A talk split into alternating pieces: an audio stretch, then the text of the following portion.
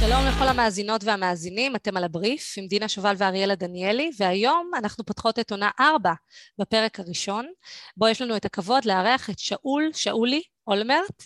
Uh, האמת שקשה להחליט איפה להתחיל כשרוצים uh, לעשות פתיח אינטרו על uh, שאול אולמרט, בכל זאת. מדובר בבן של ראש ממשלת ישראל לשעבר, אהוד אולמרט, מי שקורות חייו מאוד מגוונים ומרשימים. היה גם פעיל פוליטי, הייתה לו קריירה כמורה למחשבים, כיהן כסגן הנשיא למוצרים דיגיטליים באגף המשפחה והילדים של MTV, עבד ב Nickelodeon, ב Conduit, הקים רשת חברתית לגיימרים, לאחר מכן הקים את חברת Playbuzz, שיצרה פלטפורמה המאפשרת ליצור תוכן ויראלי ואינטראקטיבי, שניתן להטמעה באתרי אינטרנט ובאפליקציות מובייל, עזב את כיסא המנכ"ל ב-2019 והקים סטארט-אפ B2C חדש שנקרא Flying Pigs, אפליקציית מובייל שמשלבת יצירה, social media וכתיבה. ואם זה לא מספיק, אז הוא גם כותב טור על כלכליסט ופרסם בפברואר האחרון את רומן הביכורים שלו, מוכרי החלומות. אז אחרי פתיחה כזו, שלום וכבוד גדול לארח אותך אצלנו, שאולי. תודה. שלום, שלום, אני ממש מתרגשת. אני לא הכרתי, שמעתי, שוחחנו פעם אחת, ואז נכנסתי לוויקיפדיה והתעלפתי. זה היה מאוד מרשים. אני נורא מתרגשת שאנחנו הולכים לשוחח איתך. תודה רבה. אני לא יודע, המאזינות והמאזינים שלנו לא רואים, אבל אני לגמרי אה, מסמיק. תודה. אז, אה, אז בואו רגע נתחיל, נתחיל בהתחלה, או כמעט התחלה, בסדר? איך מורה למחשבים פתאום מחליט שהוא עוזב לניו יורק ועובד ב-MTV? איך, איך, איך המסלול שלך בעצם התחיל? אז קודם כל הנקודה המעניינת היא באמת שברגע הזה שבו יצאתי לחופשי, יצאתי, סיימתי את השירות הצבאי שלי, ובפעם הראשונה התמודדתי עם השאלה של מה אני באמת רוצה לעשות עם החיים שלי, לא בעתיד הרחוק, אלא עכשיו, החיים מתחילים עכשיו ומה אני רוצה לעשות, הלכתי להיות מורה. וזה קרה מתוך, אה, אני רוצה להגיד, תחושת שליחות ומטרה מאוד עמוקה, כמובן בגוון של ילד בן 21, שאולי המושגים שלו על החיים הם עדיין ניזונים בעיקר ממה שהוא שמע מאנשים אחרים, או ממה שהוא קרא בספרים וראה בטלוויזיה, אבל באמת שאלתי את עצמי מה אני רוצה לעשות, ורציתי לעשות משהו שהוא בעל ערך, וחשבתי שהמגע הישיר עם אנשים, היכולת להשפיע על החיים של אנשים בסביבה המיידית שלך, לא בהכרח לעשות דברים ברמה גלובלית, כמו שאולי אחרי זה הקריירה לקחה אותי, אלא להיות בקשר עם מספר מצומצם, עם כמה עשרות אנשים, אה, אה, ילדים, אנשים צעירים, ולהיות חלק מתמונת העולם שלהם בתקופה שבה האישיות שלהם מתעצבת. אז עם כמה שזה נשמע מליצי, זה באמת איך שראיתי את העולם, זאת אומרת, זה באמת מה שהניע אותי. ואני חושב שיש משהו נורא יפה ותמים בדבר הזה. ואני רוצה להגיד, אנחנו נדבר על, על שאר התחנות בקריירה שלי, אבל שבאיזשהו מקום אני לא בטוח שעשיתי משהו יותר משמעותי מאז. זאת אומרת, אה, יש... אה, Playbuzz, החברה הקודמת שלי, מגיעה מדי חודש למשהו כמו מיליארד איש ברחבי העולם. זה מספר בלתי נתפס. אבל היא נוגעת בהם לרגע, הם עושים איזה, הם רואים איזה מאמר או וידאו או חידון שנעשה בעזרת הפלטפורמה של Playbuzz, זה נותן להם רגע אחד של הנאה, ואני לא, אה, הנאה באלף, ואני לא מבטל את זה או מזלזל בזה, אבל יש משהו בלהיות בקשר עם 30-40 תלמידים ובאמת להיות חלק מהותי מהעולם שלהם שהוא נורא נורא משמעותי וחזק.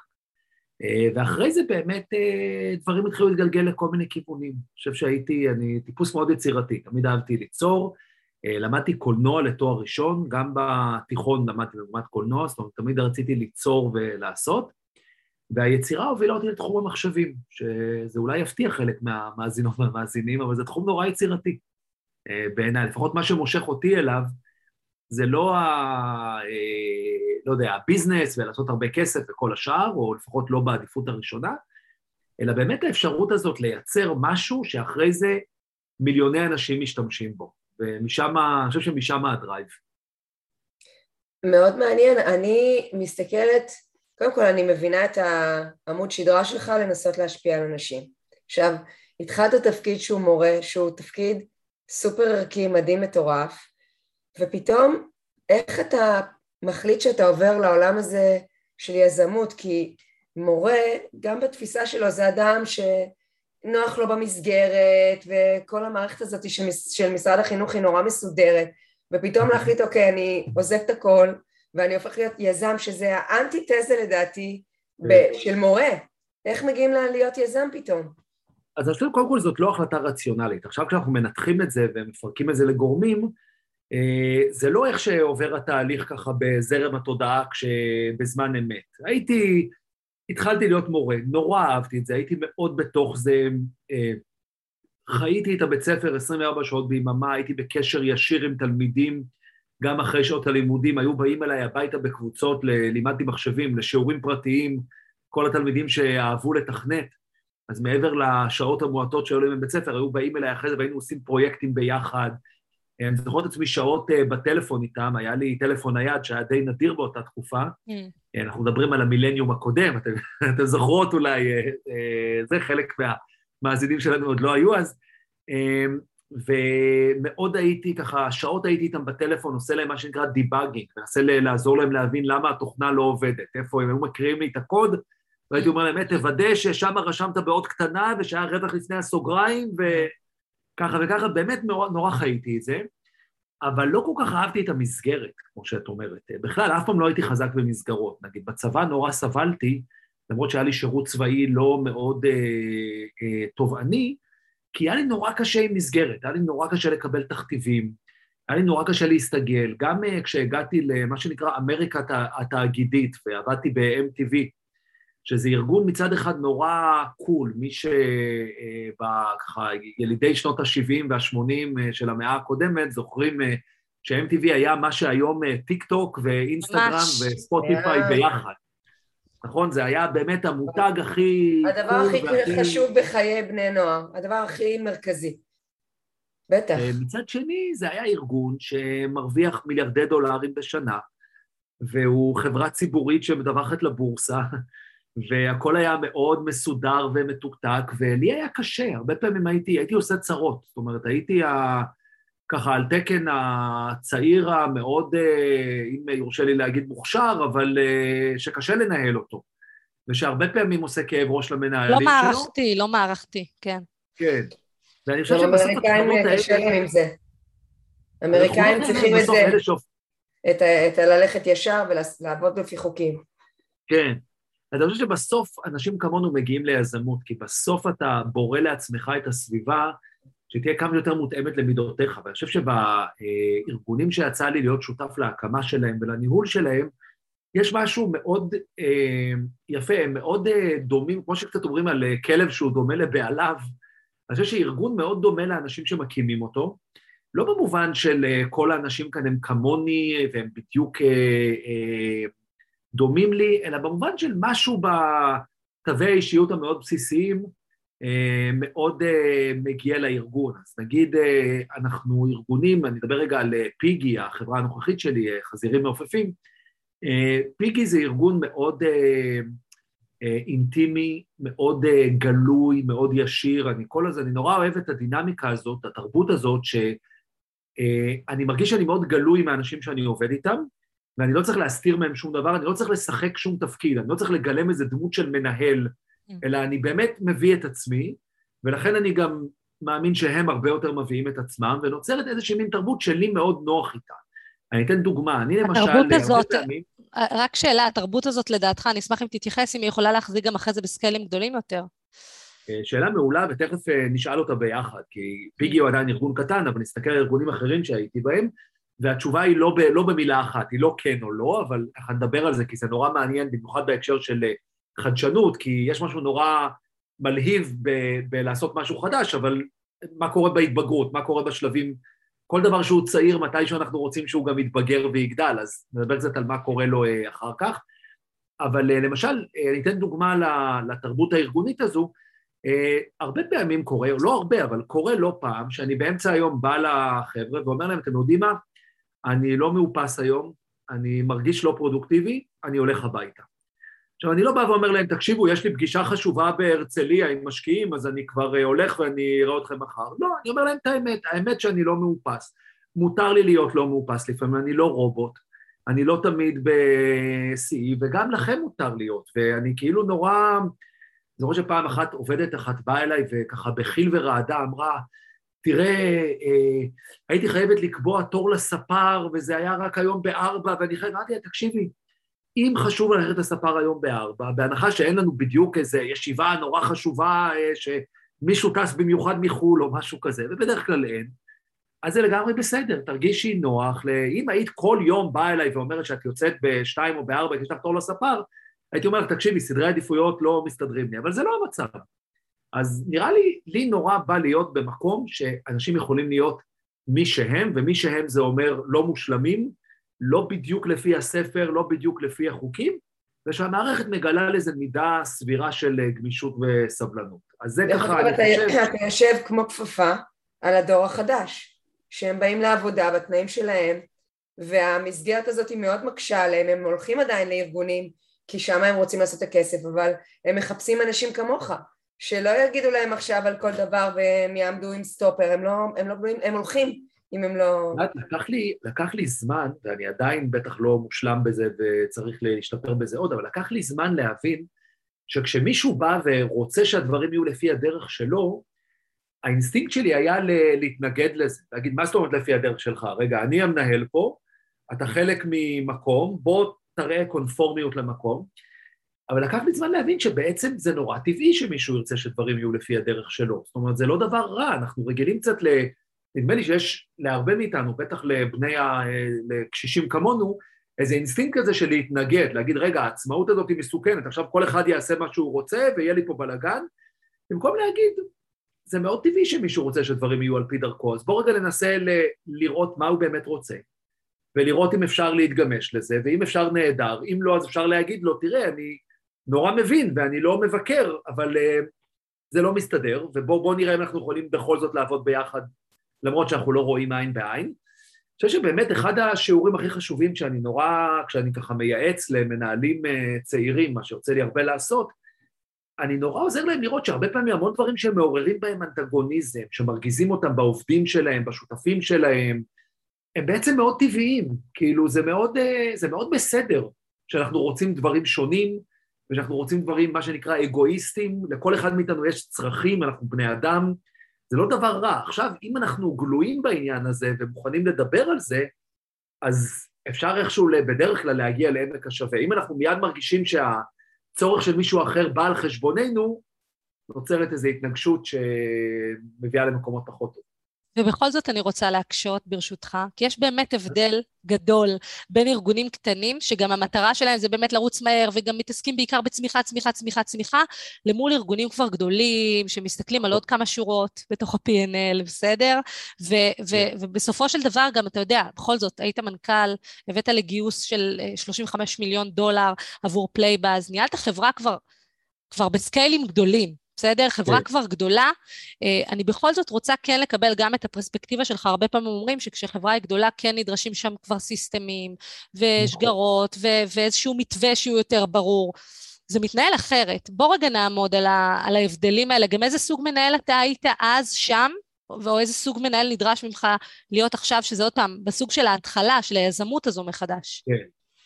תראי, לכולנו יש איזה, אני חושב, או לרובנו יש איזה פנטזיה כזאת לשמר את נעוריהם לנצח, נכון? אנחנו רוצים להיות אה, עם הבגרות והניסיון והיציבות בחיים של אה, גיל העמידה, אבל עם עזוז הנעורים והמרץ הבלתי פוסק של אה, גיל הנעורים. וזה לא עובד ככה, זו האמת. אנחנו אה, משתנים עם השנים, ומה שהיה נכון בגיל מסוים פחות נכון בגיל אחר וגם פחות חינני. כשילד בן 17 הוא אה, חולמני ומנותק ומלא רעיונות יצירתיים מופרכים שלא קשורים למציאות זה חמוד, וכשמישהו בן 47 אה, נכנס באותן תכונות הוא פתטי, בדיוק. אז כן. כנ"ל לגבי ארגונים, הייתי פעם, עבדתי בארגון שבו המנכ"ל, למרות שהארגון כבר מכר במיליארד דולר והעסיק 500 עובדים, המנכ"ל התעקש כל הזמן לטעון, אנחנו סטארט-אפ, אנחנו עדיין סטארט-אפ, וזה בא מזה שהוא לא רצה לאבד את הקסם הזה שהוא, שהוא כל כך אה, אהב בחברה צעירה, אבל צריך להכיר במציאות, אתה עם 500 אנשים ואתה מכניס מיליארד דולר, אתה, אתה כבר לא סטארט-אפ, אתה כבר ארגון גדול, מבוסס, אבל זה לא אומר שצריך ללכת לקיצון, זאת אומרת, ארגון כזה לא חייב להתנהל כמו רשות הדואר או כמו uh, הצבא. הוא יכול עדיין לשמר איזושהי אה, רוח חדשנית ופחות פורמלית, לצד זה שהוא בטח הרבה יותר מובנה והרבה יותר מסודר משהוא היה בהתחלה. אני אתן לך דוגמה, כי אני רואה שאת כבר, אתן מהמראיינות האלה שלא ייתנו לי להסתפק באמירות כלליות, אלא... לא, רומנטיקה לא... זה חמוד, אבל אתה יודע איפה... בדיוק.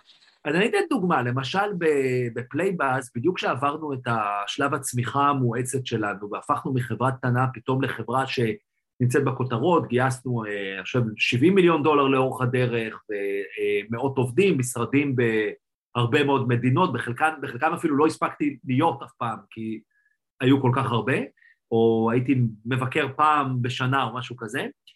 אז uh, הייתי נורא רגיש לזה שאנחנו מצד אחד, ברור שאנחנו מתחילים להתוות יותר תהליכים ויותר נהלים, כי יש הרבה אנשים, אז זה לא מספיק שאני צועק בארוחת צהריים, אה, חבר'ה, מהיום, uh, כל פעם שיש חריגה בתקציב, אז uh, לשלוח לי אימייל, בסדר? יופי, ביי. מעכשיו צריך רגע שיהיה טופס, וההוא יאשר, וההוא יבדוק, אז אין מה לעשות, התחלנו להכניס קצת בירוקרטיה ונהלים. ואז יום אחד ה-CFO שלנו שלח אה, אימייל לכל העובדים, שבו הוא מודיע על אה, נהלים שקשורים לטיסות.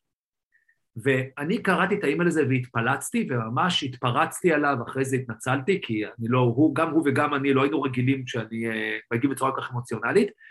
אני הרגשתי, אני ממש הטחתי בו, אמרתי לו, אתה הורג לי את הארגון, אתה הופך אותנו למפלצת בירוקרטית, אה, זה, כי היה לי נורא קשה עם זה שפתאום היו המון המון נהלים, שלא בכולם, הרגשתי שזה היה קצת דרקוני ולא היה צורך, ואמרתי, למה אנחנו שולחים ל-200 עובדים אימייל על נהלי טיסה, כשמתוכם רק 20 בכלל נמצאים בפוזיציות, אתה יודע, 100 מהם מתכנתים או זה, הם, הם אף פעם לא אמורים לטוס, אז למה, למה להפיל עליהם המון בירוקרטיה ולייצר להם רושם שהם עובדים בארגון נורא אה, ישן ומיושן אה, כזה, אה, אם אין צורך. ואני חושב שזה בדיוק ביטא את החרדה הזאת שהייתה לי, שהרגשתי שזה קצת, שמצד אחד אנחנו צריכים קצת להתמסד, מצד שני ההתמסדות הזו מאוד מאוד הפחידה אותי. כי מאוד פחדתי שנאבד את האווירה, את הקשר, את, ה, את הקסם הזה של סטארט-אפ, שזה איזה מין סיירת כזאת של חבר'ה שהם נורא בעניין ונורא מסורים אחד לשני, וזו קבוצה קטנה, כולם מכירים אחד את השני, כולם... אוהבים אחד את השני, כולם כל כך מרגישים חלק. ואין מה לעשות, כשאתה ארגון יותר גדול, משהו מזה מתקהה. זה לא אותו דבר, וצריך לדעת להכיל את זה. אה, צריך לדעת להשלים עם זה שזה, שזה ככה. אה, אני רוצה רגע לנסות לפענח את המהות עצמה של ה business. איך בן אדם שמלמד מחשבים, שהוא אנליטי והוא ב coding, נכנס לעולם של תוכן, ולא רק שנכנס לעולם של תוכן, אני יכולה להבין את האבולוציה של Playbuzz, כי זה, כן. יש בזה coding, אבל אתה כן. ממשיך ואתה מתרחב ואתה ממשיך ללכת לתוכן, ועכשיו זה כבר עוד יותר גם, זה גם ביצירת תוכן, זה לא רק לעשות uh, שאלונים. תספר לי רגע, איך, איך, אני אה, אפצל את זה לשתי שאלות, איך עושים את המעבר מעולם המחשבים לתוכן, ואיך מפתחים את העולם הזה של תוכן, איך אתה כל הזמן ממציא את הדבר הבא בתוכן. אריאלה, רגע לפני ש, שתענה, כן. אני חושבת שבכלל הסיפור שהוא סיפר לנו, וזה היה לי חדש, הפרספקטיבה שלו, היא שהוא בכלל מאז ומתמיד עוסק ביצירה. הוא עוד למד, הוא היה במגמת קולנוע, אחרי זה הוא נכון. גם למד קולנוע, מבחינתו מחשבים זה... זה, זה גם זה יצירתיות. המחשבים זה הבאג. יש, כן, לא, אבל הוא רואה, כש, כשאתה סיפרת לנו מקודם על עולם המחשבים, כפי שאתה תופס אותו, אני מבינה שמבחינתך זה עולם גם יצירתי, זאת אומרת, העולם של קריאיישן הוא משהו ש... או קריאטיביות, הוא משהו שעובר כחוט השני, נראה לי, בכל הדברים כן, שבחרת לעשות. התרגום שלך הוא לא קלאסי, כמו של כן. כל ה... אתה... בדיוק, בדיוק אתה לא בדוגמות האלה, זה פתאום עכשיו הכל מתחדד לי אחרי ההערה של דינה. שאתה לא חושב רגיל גם, בגלל זה... דברים שאני מאוד מתחבר אליהם. אני באמת חושב שאני הגעתי מהתחום היצירתי, אני חושב שהייתי ילד יצירתי, וגיליתי את עולם המחשבים וראיתי הזדמנות ליצור. עכשיו, למדתי, הסתדרתי עם המתמטיקה של זה, וידעתי, למדתי לתכנת, ואחרי זה ללמד תכנות, אבל לא הייתי אלגוריתמאי על מצד אחד, זאת אומרת, לא הלכתי עם זה נורא נורא רחוק, נכנסתי לזה מספיק כדי להבין את המבנה של זה, ואז לחשוב איך אפשר לעשות איתו דברים יפים. ואולי אחד המעברים שלא דיברנו עליו, אבל מאוד מעניין, זה דווקא לתחום הזה של ביזנס, כי כשאתה מנהל, בטח של ארגונים יותר גדולים, וגם כשהייתי סגן נשיא ב-MTV וניהלתי אה, מאות אנשים ותקציבי ענק, אתה בעצם עוסק הרבה מאוד בתכנון פיננסי, ובטיוב של מודלים עסקיים, ובהסתכלות על הכל מאיזושהי נקודה שבסוף מתרגמת לנתונים שיושבים בתוך אקסל. וגם זה היה משהו, איזו צורת הסתכלות על העולם, שלמדתי אותה תוך כדי תנועה. אה, לא רק, אתם יודעים, לא רק שלא הגעתי מה, מהמקום הזה, אפילו אני זוכר שכשהתחלתי לעבוד בתור מפתח, ראיתי, פתאום התחלתי, היה לי איזו תובנה שבעצם כל הארגונים האלה שאני עובד, עובד בשבילם, המטרה שלהם זה להרוויח כמה שיותר כסף. והייתי בשוק, אוקיי, הייתי בחור בן עשרים וכמה. איפה הרומנטיקה, איפה? בחיי, הייתי, עכשיו, אני זוכר שמישהו שאל אותי, רגע, אז מה חשבת? והודיתי שלא ממש חשבתי, אמרתי, הבנתי שעושים פה קצת, שזה מתקיים איכשהו, שזה עושה קצת כסף, אבל חשבתי שהמטרה היא לעשות תוכנה כמה שיותר טובה, לקבל ביקורות כמה שיותר טובות ב-download.com על התוכנה שלך, זאת אומרת, באמת, כי אלה היו הדרייברים שלי, משם באתי. עכשיו, אני חושב שגם בתור יזם, אני, תראו, כשאני הולך למשקיעים לגייס כסף, אני לא אומר להם, תקשיבו, אני לא פה בשביל הכסף, מבחינתי שהחברה תהיה שווה אפס, העיקר שהמוצר יהיה טוב, לא. אני מבין שמממנים את המיזם הזה שלי, את החלום הזה שלי, כדי שהוא יחזיר אה, תשואה, אבל אני לא מנהל אותו, נגיד, אני לא קמתי אף פעם ואמרתי, וואו, איך נבנה חד קרן, כן, יוניקורן, איך נבנה חברת ענק, אלא רק אמרתי, וואו, זה יהיה מדהים אם אנשים יוכלו לייצר מסמכים בטלפון הנייד שלהם. ו- ויש לי רעיון איך זה ייראה, ואני יודע איזה פיצ'רים אה, מתאימים לזה, ואז וואו, איזה דברים אפשר יהיה לעשות עם זה. משם זה בא. ואז אמרתי, אוקיי, עכשיו בואו נחשוב איך לבנות מזה ביזנס ואיך לממן את זה ואיך זה יהיה רווחי וכל מיני דברים, אבל זה לא במקום הראשון אצלי. ויש כאלה שכן, יש כאלה שמסתכלים, שבאמת יושבים וחושבים איך לבנות חברה כמה שיותר גדולה, וזה על הכיפאק, פשוט זה, זה לא אני. אתה יכול לספר לנו רגע על Flying uh, Pigs? אנחנו, אני ממש רוצה כן. לדעת מה, מה זה בדיוק. אז אה, Flying Pig זה שם החברה, ושם המוצר שלנו הוא Piggy, שזו אפליקציה שזמינה להורדה בטלפונים הניידים, גם לאנדרואיד וגם לאייפונים, אה, והיא עדיין בתחילת דרכה, השקנו אותה ממש לפני כמה שבועות, אז ככה זאת גרסה עדיין אה, יחסית ראשונית, והיא בעצם נועדה לקחת את החוויה הזו שכל כך כובשת אה, בני נוער ואנשים צעירים היום, של יצירה של stories ושל טיק טוקים ודברים מהסוג הזה, ולהשתמש באותו סט כלים כדי לייצר תוכן שאינו לשם אה, צבירת לייקים. מה זה אומר? זה אומר, יכול להיות אה, עבודות לבית ספר, ויכול להיות אה, מכתבים, ויכול להיות אה, אה, רשימת אה, עשר המסעדות שאני הכי אוהב, או אה, לא יודע, עשרה השחקנים שלדעתי אה, יובילו את ה-NBA בשנים הבאות, ויכול להיות אה, ביקורות על מסעדות, ויכול להיות מין בלוג פוסטים, אבל לייצר את זה מהטלפון הנייד, כי זו הסביבה שבה החבר'ה האלה, הם נולדו עם טלפון נייד, זה דור שכבר גדל עם סמארטפון ביד, והוא רגיל להתבטא, הוא רגיל לייצר בעיקר בסביבה הזו, אז בעצם לאפשר להם להתבטא באותה סביבה, באותה צורה, גם כדי לייצר תוכן לשם התוכן.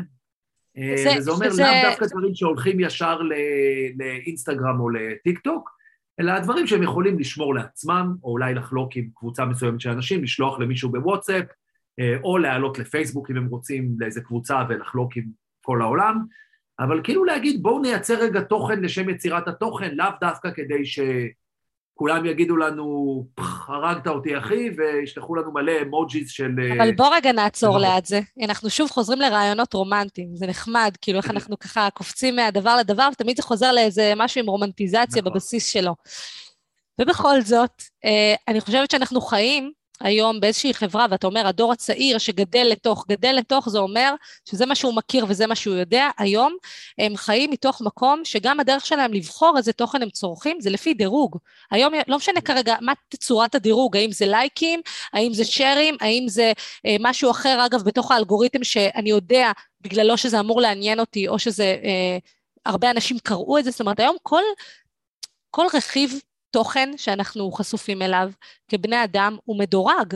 אנחנו בכלל יודעים להתמודד עם תוכן שאין לו שום אינדיקציה של דירוג? אני, אני באמת שואלת. אני גם שואל, בעצם אנחנו עושים כאן איזשהו experiment. אני חושב שרשתות חברתיות הפכו לכל כך פופולריות ועיצבו ובמידה רבה גם עיוותו קצת את התפיסה שלנו של לייצר מה שנקרא FOMO, לייצר איזה סוג של לחץ כל הזמן להיות בעניינים, כל הזמן, הסיבה ש stories באינסטגרם, בסנאפצ'אט נעלמים אחרי 24 שעות, זה כדי שתבוא שוב. תבוא כל 24 שעות לבדוק מה קורה. כל הזמן כן. תהיה בתחושה של אם אני לא שם זה נעלם, אני לא אראה מה זה, אני לא יודע, דינה נסעה לחופשה חלומית במלדיבים, ואם אני, אני אחמיץ את אה, תמונותיה המדהימות על שפת הים, אם אני לא אכנס מיד, ולהתחיל לייצר איזה סוג של לחץ, אה, כדי באמת לייצר איזה תלות והתמכרות לתוכן. ואני מנסה, אולי זה תמים ורומנטי, אבל אני מנסה לתת משהו שהוא בא ממקום אחר. זה לא אומר שאני אשנה את העולם ופתאום אה, אינסטגרם ילך לפח, אבל אני חושב שלצד אינסטגרם וטיק טוק יש מקום גם לתוכן שהוא לשם התוכן, והוא קצת יותר עמוק. וכשאני אומר הוא, עמוק זה לא אומר... הוא לא לשם החשיפה? להיות...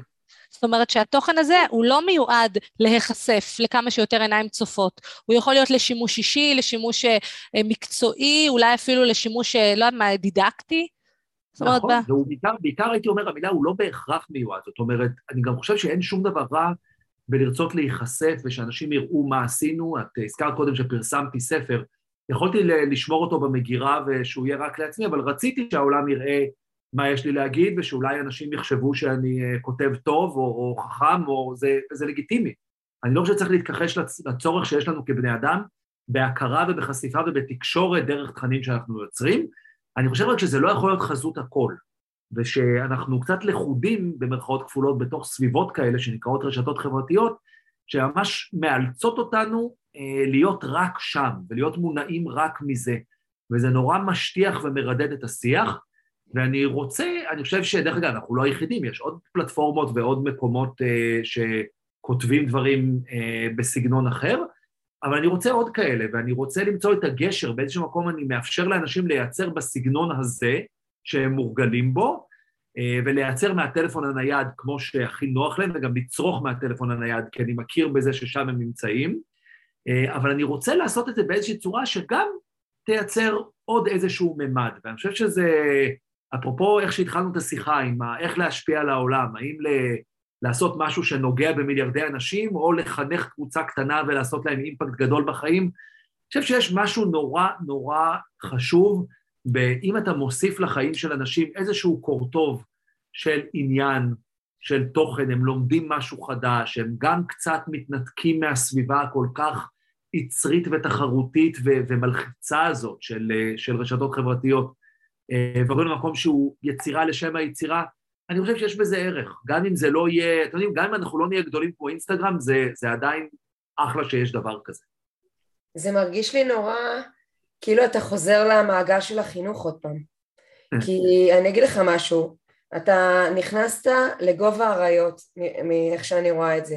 אתה אומר, אני רוצה רגע להיות נקי בעולם שממזמן הוא לא נקי, והבעיה בעולם הזה זה שהם כבר, זה המציאות המדומה הפכה להיות המציא, כל השקר פייסבוק והאינסטגרם שגם משפיע עליי ואני בת 46, כן. לעזאזל איך זה עוד משפיע כן. עליי. אמ, אה, עדיין עובד נורא חזק ואז אני אומרת לעצמי שנייה רגע המודל שלך יכול להיות שהוא מתאים בכלל לביזנס יותר מאשר לאנד קונסומר זאת אומרת להכניס אותו כפורמט סגור במערכת החינוך או כן. בשביל אה, שימוש פנימי לעובדים בחברה. כאילו אני, אני לא יודעת מה המודל העסקי שלך, שמאוד מעניין אותי לדעת מה המודל העסקי שלך, אבל לאן אתה לוקח את זה? כי נראה לי לנסות להיות בזירה שכל כך, זה נראה לי להילחם בתחנות רוח, לא בקטע כן, שאני כן. נגד, אני אומרת choose your battles, איך השינוי שם יהיה כל כך סיזיפי וקשה, יכול להיות שהמקום שלך להיכנס ולהצליח להשפיע עוד דווקא בביזנס, בעולמות החינוך, בתוך ארגונים עצמם. אה, חשבת על זה? מאוד יכול להיות, ואנחנו בדיוק בשלב שייצרנו את הגרסה הראשונית של המוצר. עכשיו אנחנו מנסים לשים אותו בידיים של אנשים, בעיקר אה, ילדים, אה, נערים, נערות וחבר'ה צעירים, ולראות למה הם משתמשים, ולראות מה, איזה שימוש, ואנחנו מתחילים ללמוד, ואנחנו מקבלים כל מיני פידבקים, והמטרה בשלב הזה של חברה זה מה שנקרא למצוא product market fit, זאת אומרת, אה, להפגיש בין המוצר שלך לבין השוק ולמצוא את נקודות ההשקה. בדרך כלל זה לא שישר כולם מאמצים את המוצר בדיוק כפי שהוא ומשתמשים בו בדיוק כפי שחשבת ותכננת, אבל אתה מתחיל לראות את המקומות שכן יש סימנים לזה. ואם נמצא שהם יותר בתחום הארגוני, או שהם יותר בתחום הממסדי, או שהם יותר לסוג מסוים של תכנים, או אולי בשווקים מסוימים, אולי לדמוגרפיה קצת אחרת. זאת אומרת, אנחנו בדיוק בשלב הזה של לנסות לא לכפות את מה שעשינו, אלא קצת לתת לו לנשום ולראות מה עושים איתו. ואני אתן דוגמה שכשעשינו את השלב הזה בפלייבאז, אז ייצרנו מערכת ליצירת תוכן אינטראקטיבי, בהתחלה זה היה רק חידונים, היום המערכת של אה, החברה שינתה את שמה, קוראים לה אקסקו היום, ויש לה מערכת יצירת תוכן אה, מטורפת, של, אה, שכוללת עשרות סוגים שונים של תכנים, והיא מאוד ורסטילית, אז בזמנו זה היה רק חידונים. והשקנו את זה, ונחשו מה, העולם לא עמד מלכת. התעלמו מזה, פה ושם היה מגיע יוזר, פה ושם עוד אחד, מישהו גם היה מייצר, בדרך כלל זה היה נראה מאוד רע, כי המערכת הזו הייתה מאוד בסיסית ולא כל כך טובה, ו... וגם כי אנשים, לא כולם יצרני תוכן גדולים, אז לפעמים היו מגיעים אנשים ומנסים לעשות משהו, וזה לא היה נראה מי יודע מה, אבל אז לאט לאט זה התחיל, התחלנו לראות מה, איך לשפר, ואיך לכוון, ואז הביצועים של אנשים בתוך המערכת התחילו להשתפר, עד שלאט לאט הם התחילו לייצר תכנים כל כך טובים, שפתאום מצאנו את עצמנו, היינו חברה של שישה אנשים, והאתר שלנו, playbuzz.com, שבו היו, אה, בו שמנו את כל החידונים שמשתמשים היו מייצרים בעזרת המערכת, הפך להיות האתר מספר 18 בכמות המשתמשים שלו בארצות הברית, אוקיי? יותר מלדיסני, למייקרוסופט, ללא יודע, זאת אומרת, זה היה פצצה ויראלית מטורפת, כי פתאום מצאנו את ה product market fit הזה, מצאנו את האוכלוסייה ש... מצאה ערך במוצר, ועיצבנו אותו למידותיה, ויצרנו את המפגש הזה, את ה product market fit הזה, ואז החברה נסקה לשחקים. אז עכשיו אנחנו עם Piggy עדיין בשלב הזה של החיפושים, ומהניסיון שלי, גם עם Playbuzz וגם עם חברות אחרות, קורה אחד משני דברים. או שמוצאים את ה product market fit הזה, ואז החברה עולה על מסלול, או שנגמר לחברה הכסף והיא נסגרת. Mm. אז אני מקווה מאוד שזה יהיה הראשון ולא השני. אבל אני חושב שזה היופי בסטארט-אפ. אתה... סטארט-אפ הוא בדיוק במה להתנסויות, לחדשנות. כשאתה עובד בתאגיד, אה, יש לך אולי תקציב מסוים לחדשנות, אבל היכולת של התאגיד לחדש היא מאוד מאוד מוגבלת מהרבה סיבות. יותר קל לתאגיד להוציא הרבה מאוד כסף על רכישה של חברות אחרות שעשו חדשנות והצליחו, מאשר לגדל את החדשנות הזו בעצמם. אה, מכיוון שיש שם בירוקרטיה ארגונית וסיכונים מאוד גדולים וסדרי עדיפויות, ודברים אה, זה, אז הפריבילגיה של סטארט-אפ היא חדשנות, ואני דיברתם קודם על ה... בעצם עזבתי את Playbuzz שהיא חברה רווחית וצומחת וגדולה עם מאות עובדים ומשרדים בכל העולם וכו' וכו', ועזבתי קצת את ה... נקרא לזה תאגיד, תאגיד קטן, אה, לטובת החדשנות, לטובת הסטארט-אפ, ה-early stage, להתחיל משהו מחדש, כי אני נורא אוהב את זה, אמר, אמרנו כבר, אני אוהב ליצור, אני אוהב להמציא, אני אוהב, ל... אני אוהב את ה... גם אפילו את השעה הזאת של החוסר ודאות, שכבר נורא בא לי שיאללה, נעלה על מסלול ונראה שזה הולך ונגדל, ואני כבר לא אה, אתהפך לפני השינה ממחשבות על אה, אוי, מה יקרה אם אה, לא נצליח, אה, אז כאילו כבר בא לי להיות בשלב הבא, אבל האמת, צריכים גם ליהנות מהשלב הזה, כי זה שלב נורא חשוב, והשלב הזה, הוא צריך אותי במיטבי, הוא צריך אותי עם, עם מלוא המוטיבציה והמרץ. תגיד, אם, ב, אם בסטארט-אפים עסקינן, אז כולנו מכירים את הסטטיסטיקה העגומה, ש-95% מהסטארט-אפים נכשלים. אה, מה לדעתך הדבר המיוחד, האקס פקטור הזה, שגורם לסטארט-אפ בסוף כן להצליח? אה, אני לא יודע לענות על זה ברמה סטטיסטית, אני אגיד מה לדעתי, מה לי נכון או מה מרגיש לי נכון. אני מרגיש שכשזה בא ממקום אמיתי, יש לזה סיכוי הרבה יותר גבוה להצליח. מה זה אומר בא ממקום אמיתי? זה אומר שאני חושב שיש הרבה יזמים שפתחו את הוול סטריט ג'ורנל וקראו שם ששוק המציאות המדומה בפריחה, ואומרים, אה, ah, בואו נקים חברת מציאות מדומה. לדעתי הסיכויים שלהם להצליח קטנים.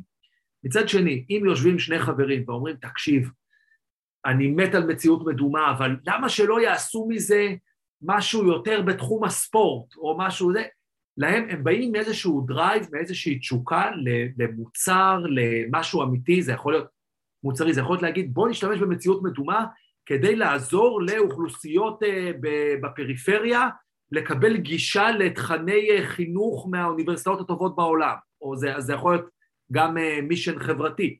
זה יכול לבוא, אבל צריך שיהיה פה פשן, שתהיה פה תשוקה, שיהיה משהו שבא ממקום מאוד אמיתי, כי בתור יזם אתה הולך להתמודד עם כל כך הרבה קשיים, עם כל כך הרבה מכשולים, עם כל כך הרבה, אני מבלה חלק ניכר מהיום, אנחנו מקליטים את הפודקאסט הזה בשעה חמש וחצי בערב, היו לי היום שלוש שיחות אה, עם יזמים אחרים. שתי, שתיים מהשיחות האלה היו עם יזמים שפשוט התקשרו כדי להתייעץ איתי, כי הם בעצם צריכים סוג של תמיכה נפשית, כי הם עוברים הרבה דברים קשים והם רוצים מישהו לדבר איתו.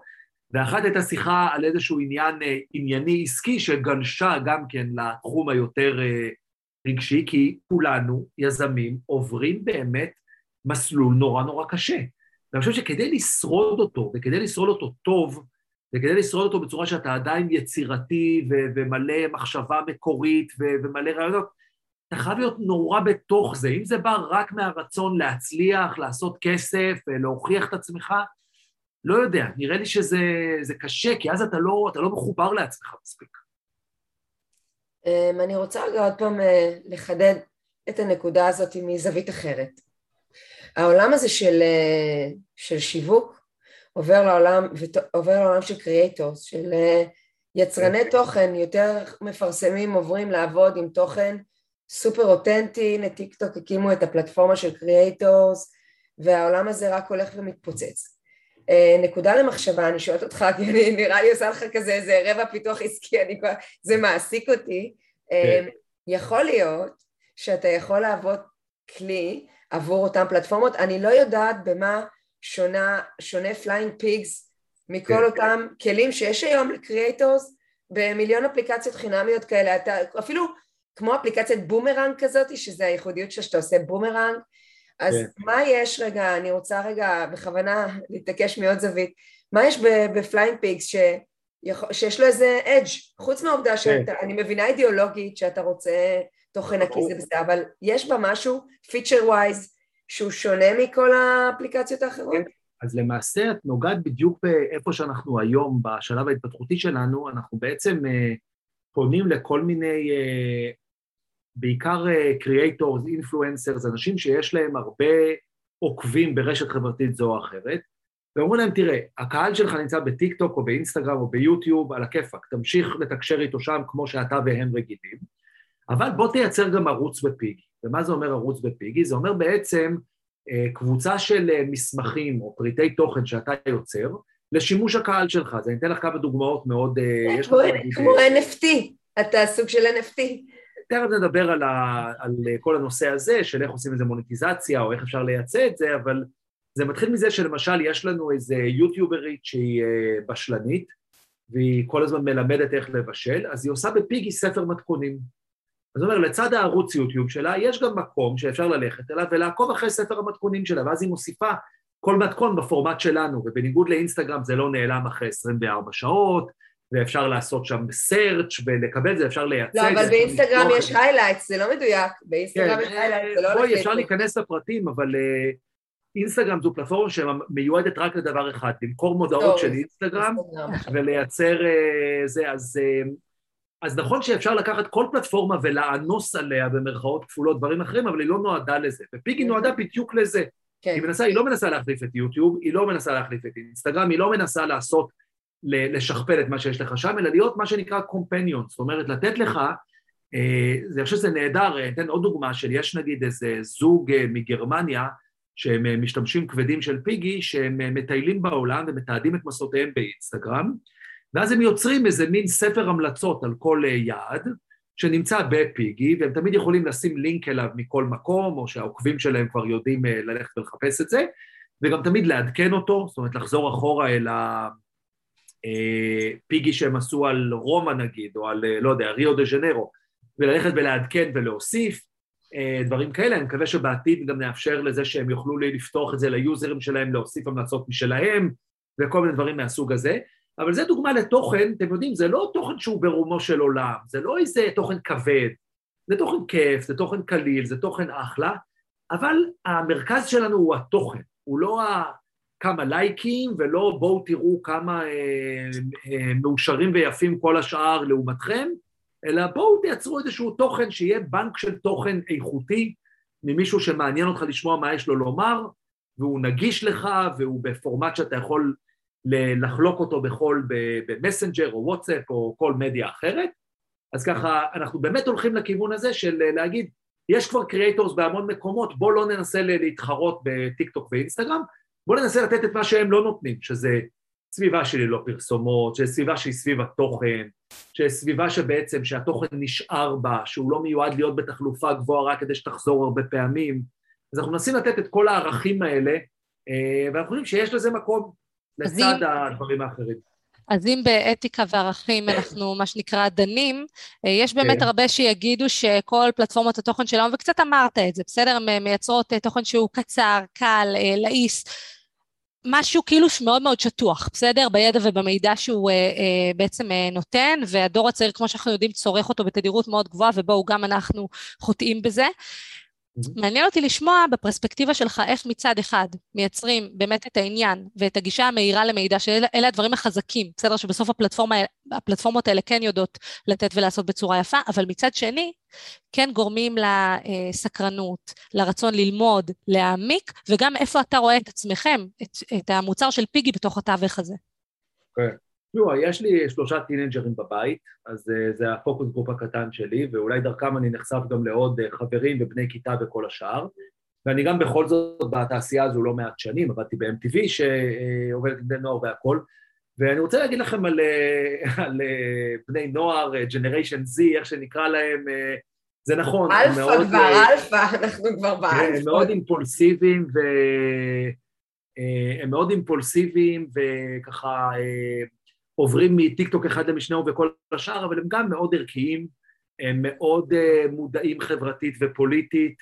Uh, יש עם מה לעבוד, בקיצור, זאת אומרת, זה לא, אני חושב שזה נורא קל לפתור את זה, הכי מתאים לזקנים כמונו, uh, לבטל את, ה, את מה שלא מוכר לנו ולהגיד, אוי, אני בגילם קראתי ספרים, למה הם כל היום בטיקטוק? אבל הם גם יכולים ללמוד הרבה מטיקטוק.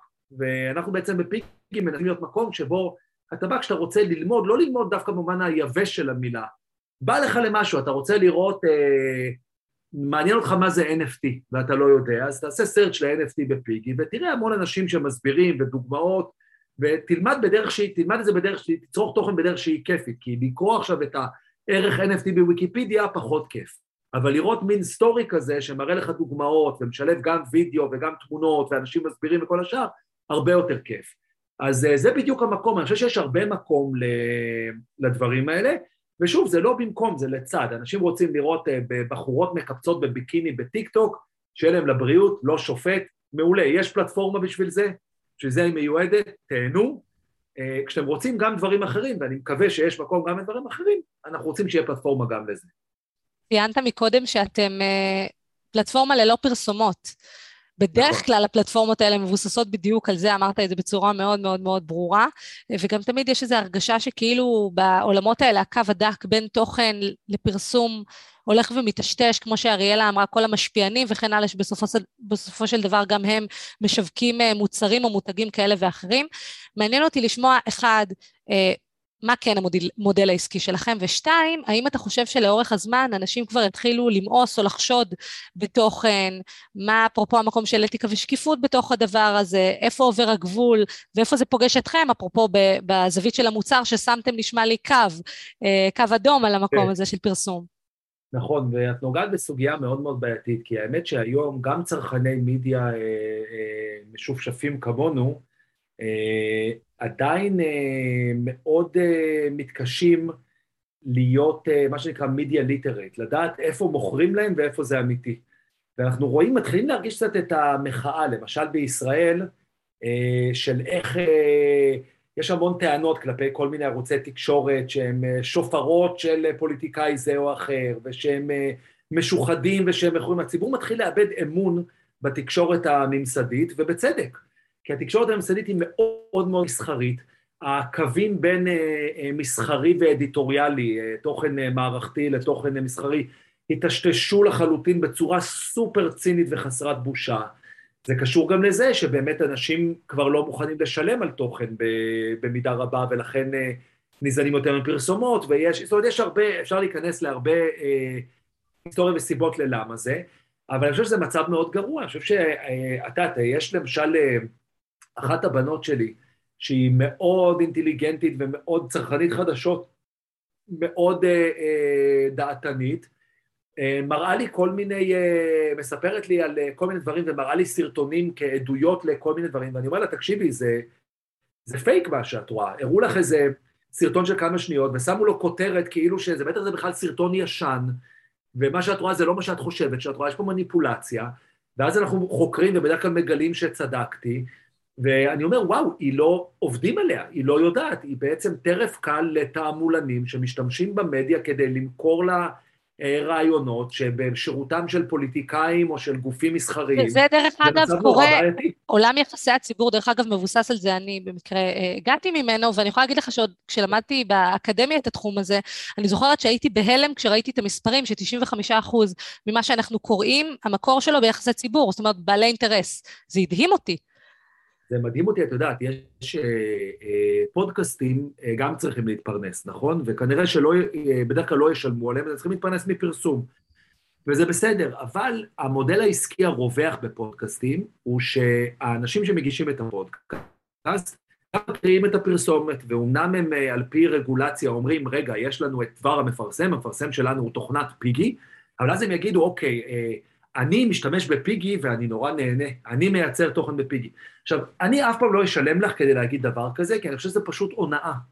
אוקיי? אם תהיה פרסומת של פיגי, והיא תהיה מובחנת כפרסומת על הכיפאק, אבל אם, אם אתן, אה, דינה ואריאלה, תקריינו את הטקסט הזה בגוף ראשון, אז אני חושב שאתן גם מתפשרות על האינטגריטי העיתונאי שלכם, שהוא-הוא הנכס שבזכותו אנשים מאזינים לפודקאסט הזה, כי הם סומכים עליכם שאתן באמת מדברות איתן בגובה העיניים ובצורה ישרה, ולהפתעתי, זה מודל רווח, אני רואה סתם... אגב, אנחנו לדעתי הפודקאסט היחיד שבכלל אין בו פרסום, אנחנו פשוט כהחלטה אה, זה אז... אז תראי, זה מדהים, אני רואה למשל בפודקאסט המאוד יוקרתי של אה, אה, קרה סווישר וסקוט גלווי. כן, כן, נכון, נכון. הם גם בוחרים את המוצרים שהם מאמינים בהם, הם לא מפרסמים. ורואים את קרה, אז שאלתי את קרה סווישר, זה קרה סווישר, מי שלא יודע, היא עיתונאית הטק החשובה בעולם נכון. ב-20 שנה האחרונות, ושאלתי אותה על זה, והיא אומרת לי, מותק שלי, מה לעשות, צריך להתפרנס, והיא אומרת, כן, אני לא אקח פרסומות מכל אחד. ולא זה, אבל אני אומר לה, קרע, בואי, אל תתחמקי, את עדיין בעצם משקרת למאזינים שלך. את באה ואת אומרת, את יודעת שתוך כדי האזנה הם שומעים אותך מקריינת משהו, הם כבר שכחו שלפני רגע אמרת שזה ספונסר, הם בעצם חושבים שאת ממליצה להם. את, את מוכרת האינטגריטי העיתונאי שלך, לי אישית יש בעיה עם זה, אני חושב ש... עכשיו תראו, יכול להיות שבגלל זה אני אף פעם לא אהיה גדול כמו טיק טוק או אינסטגרם. לא, הרגת אותי עכשיו. Be it, כאילו, אני מוותר על ה... אני כאילו לא... לא יודע, אני לא יכול, אני מתקשה להשלים עם הדברים האלה, עם הרבה דברים שקשורים לרשתות חברתיות, זה נושא שמאוד מעסיק אותי, אבל הנושא הזה של טשטוש הגבולות ויצירת עולם שבו הכל משועבד לטובת ה... אה, מכירות, ומדובר בארגונים ששווים טריליוני דולרים, אנחנו מדברים כאן על איזה רדיפת בצע בסדרי גודל בלתי הגיוניים בעליל. יותר, יותר, מ, יותר מתמ"גים ותל"גים של מדינות הכי גדולות בעולם, וגם, צריך להגיד, ודרך כן? ודרך אגב, בואי, הם כוחות פוליטיים היום, גם אה, נכון, גוגל, נכון. גם פייסבוק, הם כוחות פוליטיים. נכון. אין, עוד לא נולד נשיא אה, המדינה או הפדרציה שיכול להתנגד להם. נכון. וזה כי יש להם יותר כוחות. וגם... ולא, וגם אה, צריך לזכור שנשיאים בסופו של דבר מסיימים את הקדנציות, אפילו בארצות הברית יש שתי קדנציות וזה כן. נגמר, כן? אה, מרק כן. צוקרברג יכול לעד, אה, מה שנקרא, לשלוט ולמשול בדבר. רק, רק כדי לאזן, זה לא שהשחיתות השלטונית, תאגידית, תקשורתית נולדה בעידן הרשתות החברתיות. תמיד היה, אבל ה scale, הגודל האסטרונומי מביא לעיוותים שבאמת אי אפשר לחיות איתם, ואני לא, אני... אני לא נגד קפיטליזם, אני לא נגד שוק חופשי, אני לא נגד אה, ל- לצבור כסף, אני לא אדם עני בעצמי ואני לא מתבייש בזה, אני לא חושב שצריך להיות לחיות בסגפנות, אבל איזה שהן פרופורציות, איזושהי רגישות, זאת אומרת, המצב הזה שבו נוצרו, הקיטוב החברתי שנוצר בעידן הגלובליזציה והקפיטליזם הנוכחי, הוא כל כך קיצוני והוא כל כך מחריף כל הזמן, אני חושב שחייבים לשים לזה סייגים, כי המחירים של זה הם, הם באמת בלתי נסבלים, אבל זה כנראה נושא לפה, תצטרכו להזמין אותי עוד פעם. לא, נראה לי, קודם כל יש לנו כבר, כתבתי ארבעה נושאים עוד, להזמין אותך לעוד ארבעה פרקים, אולי נעשה עונה שלמה איתך. אה, אבל אני חייבת בכל זאת לשאול, כי היו אה, שני מימדים לשאלה שלי, ובחרת להתייחס שוב למימד הערכי, הרומנטי. במימד העסקי, אני שואלת, מה בכל זאת המודל שלכם? אז פרסום לא, מה כן, בכל זאת עם אג'נדה לבד לא הולכים למכולת? נכון, המודל שלנו הוא שאנשים ייצרו אה, תכנים, ואז אפשר יהיה להציע תכנים למכירה. אני עוד לא יודע באיזה פורמט זה יהיה, האם למשל אפשר יהיה לעשות אה, אה, מנוי בתשלום. זאת אומרת, אה, אה, דינה ואריאלה לצד הפודקאסט שלהם יוצרות גם אה, מין ספרונים כאלה על אה, חדשנות אה, וערכים, סתם, אני לא יודע, בנושאים שונים, וכל פעם משחררות איזה מאמר כזה, והגישה למי שעושה אה, מנוי של אה, דולר 99 לחודש, יכול שתהיה לו גישה אל התכנים האלה. או אולי מדי פעם הן עושות ספיישל, נגיד לוקחות את אחד התכנים ומפתחות עליו, עושות קצת מחקר, ואז מייצרות ממש ככה איזה מצגת יותר מושקעת, ואומרות, המצגת הזו למכירה במחיר חד פעמי של חמישה דולר. או אולי מייצרות משהו כ-NFT, אני לא יודע. כן. יכול להיות שהמודלים האלה ישתחררו עם הזמן, אבל אני מאמין במשהו שהוא מאוד... אה, אגב, מודל, להגיד... מודלים שקיימים היום, בסדר? בכל מיני פורמטים. יש פטריון, יש כל מיני כן. גופים שבסוף כן. אה, גם האנשים, שמה, גם, כמו ה-NFT, אנשים שמעריצים אותך בסוף יעזרו לך במימון. אה, כמו פטריון נכון. וכמו, אני חושבת שלשם הכיוון הולך דרך אגב. ההגדרה מחדש של followers. אנחנו חושבים שזאת ממש, זה יחסים הוגנים בין כן? יצרן וצרכן. כן? אתן משקיעות בלייצר תוכן טוב, אתן uh, מנגישות חלק ממנו בחינם וחלק ממנו בתשלום. מי שרוצה כן, ליצור רק את החינם מוזמן, מי שרוצה ליצור רק את התשלום, יש לו את האפשרות לעשות את זה. זה בעיניי סחר הוגן. כן. אני רוצה לקנח בשאלה שמתבקשת מתחילת השיחה. אתה בן של ראש ממשלה לשעבר, אני בטוחה שזה השפיע עליך לטוב ולרע. כן. אמ, אז אני אשמח, כאילו אני לא רוצה להיות צהובה, אני רוצה להיות רגע כן. בלבן של העיניים כי אני לא בת של ראש כן. ממשלה. אני בת של רופאת, של שני רופאים, אבל זה לא פחות השפיע לי על הקריירה. איך זה נגע בך, זה השפיע עליך, זה לקח אותך למקום טוב, למקום רע? תן לנו איזה... אז רגע, שני משפטים כאלה של להתחמק מהשאלה, ואז אני גם אענה עליה. אני אגיד קודם כל, בשביל ה disclaimer, כן, מה, אה, ברור שההורים שלך מאוד משפיעים עליך, אה, ברור גם שאין לי איך להשוות, נכון? גדלתי רק אצל אבא אחד, אני לא יודע איך זה לגדול אצל אבא רופא, או איך זה לגדול אצל אבא מורה, או איך זה חלילה לגדול ללא אב, אבל uh, ספציפית, ללא ספק, גדלתי בנסיבות שהן די ייחודיות. זאת אומרת, אפשר להגיד שכל אחד יש לו אבא יחיד ומיוחד, אבל האבא שלי מיוחד במיוחד. והנסיבות חיים שלו היו מיוחדות במיוחד. אה, ובוודאי היו מאוד, אה, השפעה מאוד גדולה עליי. אה, אני לא יודע להגיד איך, אני יודע להגיד שלגדול עם ה... בסיטואציה הזו, שאתה כל הזמן מזוהה עם מישהו אחר, ושככה נורא, ב... יודעת, בכל מקום שהגעתי אליו מהר מאוד ראיתי שמתלחשים, אומרים, אתה יודע מי הוא, אתה יודע מי אבא שלו, אתה זה, מי זה פה הבן של אולמרט, או דברים כאלה, אז זה תמיד היה נוכח באיזשהו מקום, וגם לפעמים אפילו לפני שזה נוכח אתה כבר מדמיין את זה, כי אתה רגיל, אתה אומר, רגע, אה, עכשיו אה, נגיד אה, מישהו פה נחמד אליי, הוא נחמד אליי כי הוא נחמד, כי הוא אוהב אותי, או כי הוא רוצה להתחנף לאבא שלי. מישהו לא נחמד אליי, עשיתי משהו רע, נתקלתי בבן אדם שהוא סתם לא נעים, או שמישהו פה סוגר איתי חשבונות עכשיו על זה שהוא לא אוהב את זה שאבא שלי קיבל החלטה זו או אחרת. אבל האמת, האמת, עם יד על הלב, בסוף, אני לפחות גדלתי בבית שבו הדומיננטיות של זה הייתה יחסית משנית. זאת אומרת, זה לא היה במרכז העניינים, אף פעם לא רצנו להצטלם בתקשורת בתור ילדים של ראש ממשלה, אף פעם לא, אפילו נשמרנו מאוד מממש, לכל אורך הקריירה של אבא שלי הייתי פעם אחת בחיים בכנסת, אוקיי? וזה היה ביום שהוא פרש מראשות הממשלה, באתי ללוות אותו בפרידה שלו מהכנסת שהוא היה בה 40 שנה.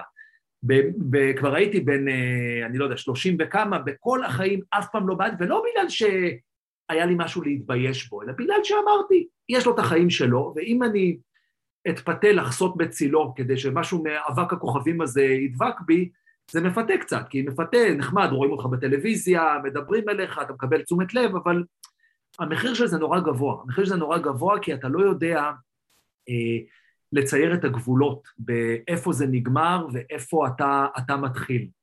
אני חושב שדי חייתי את החיים שלי, וזה נכון לגבי החיים שלי, האחים שלי, בצורה יחסית מנותקת מהקריירה של האבא. זה כמובן פגש אותנו כי זה היה מסביב, וזה היה דבר נורא דומיננטי שקיים מסביב. רק אגיד עוד דבר אחד, שכשגרתי בניו יורק, בתקופה מסוימת גרתי באותו בניין עם צ'לסי קלינטון. ויום אחד היא ואני התאמנו במכון כושר של הבניין, ואז היא ניגשה אליי ואמרה לי, excuse uh, me, מה זה השומרים האלה שהיו uh, ליד הבית שלך, זה כאילו, מי אתה? מאיפה זה? ואז סיפרתי לבן שלי, ואמרה, מה, אני, כשהכרתי אותו, כשהוא ביקר את ההורים שלי, זה, תמסור דש, ודיברנו קצת, ודיברתי עם מישהי שהיא, החיים שלה, היו לגמרי בסביב היותה בתו של נשיא ארה"ב. א', בואו, אה, בכל זאת, להבדיל אלף אלפי הבדלות בין הפרובינציה המזרח-תיכונית החביבה שלנו לבין אה, המעצמה הגדולה בעולם, אבל גם התרבות האמריקאית היא כזו שהמשפחה היא חלק, אתה, אתה מצביע לא רק בשביל אב המשפחה, חלק מהסיפור. אתה מצביע בשביל כל המשפחה. הם חלק כן. מהקמפיין, הם חלק מהסיפור, כן. הם... אה, כן. ודיברנו קצת על ההבדלים האלה ועל האוריינטציה, ואני חושב שלה הסתכלתי עליה ואמרתי, תראו, לא הייתה לה אף פעם ברירה, אף אחד לא שאל אותה אם היא רוצה להיות הבת של נשיא ארה"ב בפועל, אלא גררו אותה לפוזיציה הזו. אה, אני אף פעם לא התפתיתי להיכנס אה, לפוזיציה הזו, ולכן אני חושב שבסוף זה לא הדבר שהכי משמעותי במי שאני, ואני מקווה שגם לא באיך שתופסים אותי ובאיך ש... אני מקווה שכשאנשים מדברים איתי ומסתכלים עליי ועובדים איתי ולא יודע, קוראים את הספר שכתבתי או דברים כאלה, זה לא הדבר הראשון שהם חושבים עליו, כי אני חושב שזה לא המפתח ל- לכל מי שאני. אפרופו הספר שלך שהזכרת עכשיו, מה מביא יזם כמוך ואיש עבודה? כאילו בסוף כל הזמן אתה מחפש מה לעשות, בסדר? את הדברים החדשים. כן.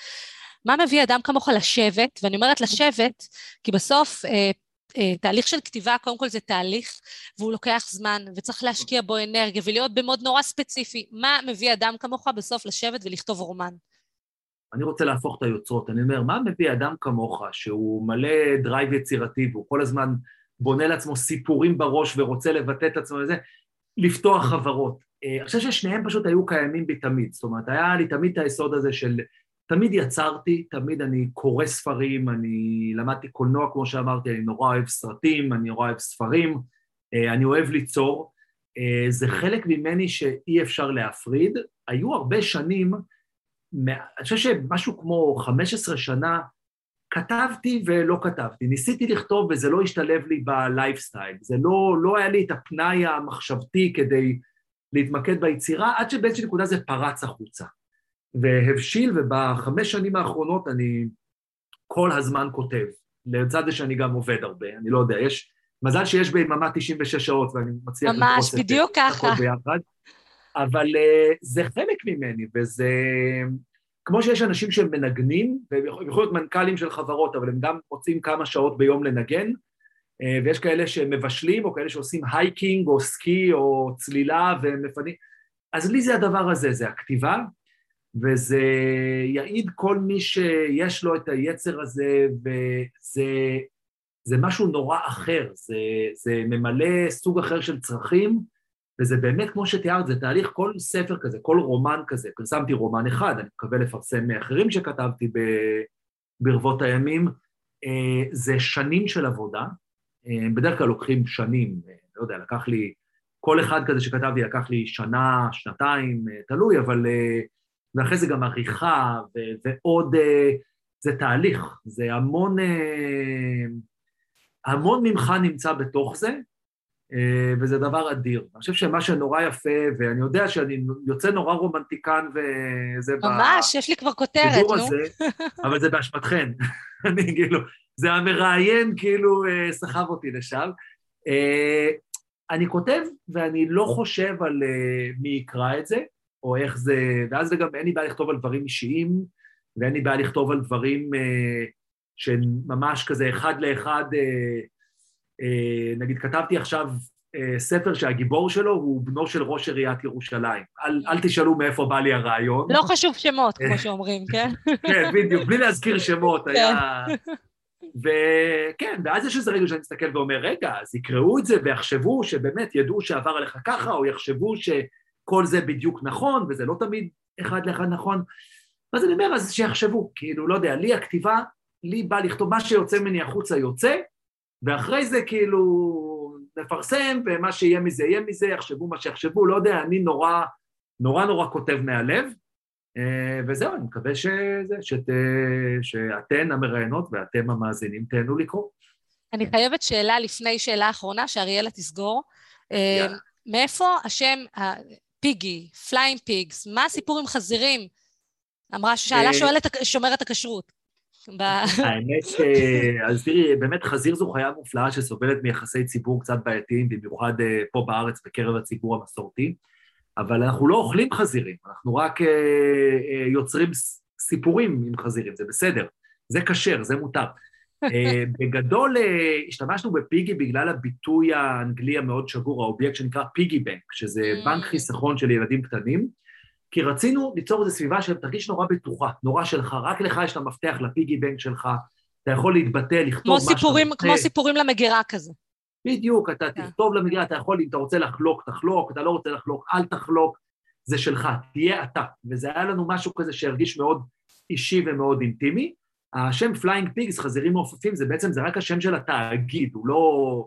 זאת אומרת, זה מה שכתוב על החשבוניות, אבל זה לא באמת המותג לצרכן, אה, והמושג חזירים מעופפים הוא בעינינו מבטא, זה, זה שוב, זה לקוח מאנגלית, flying pig זה כאילו אה, אומרים משהו כמו, אה, אוקיי, יום אחד אני אקים סטארט-אפ והוא מאוד יצליח, ואז מישהו שמסתכל עליך בהתנשאות ואומר, כן, אתה, כן, אתה תעשה את זה כשחזירים יעופו. כאילו זה מין, הבלתי, כשהבלתי אפשרי יקרה. ובעיניי זה מה שסטארט-אפ, זה כשהבלתי אפשרי יקרה, אתה מנסה ללכת על איזה, כמו שאתם אומרים, להילחם בטיק טוק, באינסטגרם, בהרגלי הצריכה של אנשים, לעשות משהו שזה... כן, אנחנו מנסים לעשות משהו שכאילו נשמע קצת מופרך, ואם זה יצליח, אז כנראה באמת חזירים יעופו. הנה, חזרנו לרומנטיקה. כן. אני אסיים, אני אסיים בשאלה רומנטית. יאללה. אני תמיד אוהבת לשאול שאלה של מה אתה רוצה להשיג בחיים? מה, אתה, מה המטרה שלך בחיים? המטרה הקיומית, כן? לא אני רוצה לעשות uh, עוד חברה עוד אקזיט. כדי שתבין למה אני מתכוונת. אז אני חשה שהתפקיד שלי בחיים זה להרים. אני נמצאת בסביבה שאני רוצה כל הזמן לפרגן לאנשים ולהראות להם איזה מדהימים הם, מבלי, ממקום טוב, אני נורא כן. כזאתי. כי אני מרגישה שהמשימה שלי בחיים זה להרים לאנשים. ככה אני מרגישה את ה... זאת, זה מה שמלווה אותי. מה שלך? שהבת, אחת מהבנות שלי הייתה בת חמש, אמרתי לה, דיברנו על אה, אנטומיה, ואמרתי, את יודעת, לכל איבר בגוף יש תפקיד, לכן הוא שם. ובאיזשהו מקום, גם אנחנו, בני אדם, אנחנו כמו איברים בגופו של העולם, גם לנו יש איזה תפקיד, ועכשיו אנחנו צריכים למצוא מה התפקיד שלנו, מה אנחנו משרתים בתוך המערכת הזו. ובתי בת החמש נשאה אליי את עיני המלאכיות, ואמרה לי, אני יודעת מה התפקיד שלי. היא אמרה לי, אני עוזרת לאנשים שעצוב להם. היא אומרת, אוי, למשל, יש לנו, היא אמרה לנו, יש, לי, יש לנו ילדה בגן שהיא מאוד שמנה, וכולם צוחקים עליה ולא משחקים איתה, אז אני משחקת איתה בהפסקות. עכשיו, אל מול ה... אל מול ה... לא, גמרת אותנו, זהו, נגמר. תמימות האלה, מה אני יכול להגיד? אני לא, מנסה להיות... אה, הצלחת בעבודתך כאב. מנסה להיות חבר טוב, מנסה להיות בעל טוב, ופה ושם אני גם מנהל טוב, ופה ושם אני קצת מצליח. אז אה, דייני. וואו, וואו אני חושבת שמכאן אנחנו לא נוכל כבר לעלות, אז uh, אני אגיד תודה ענקית לך, שאול היה מרתק, באמת בצורה בלתי רגילה, מעורר השראה, ולא כל יום אנחנו פוגשות אנשים שאפשר לנהל איתם שיחה, כן, גם על הדברים היותר רומנטיים וערכיים ואג'נדיאליים, וזה כיף, זה כיף לשמוע ואפילו uh, נוסח הרבה אופטימיות. מלא הצלחה תודה. במיזם החדש והמדהים שלכם. Uh, תודה לכם, המאזינים והמאזינות שהאזנתם לנו. נתראה בפרק הבא.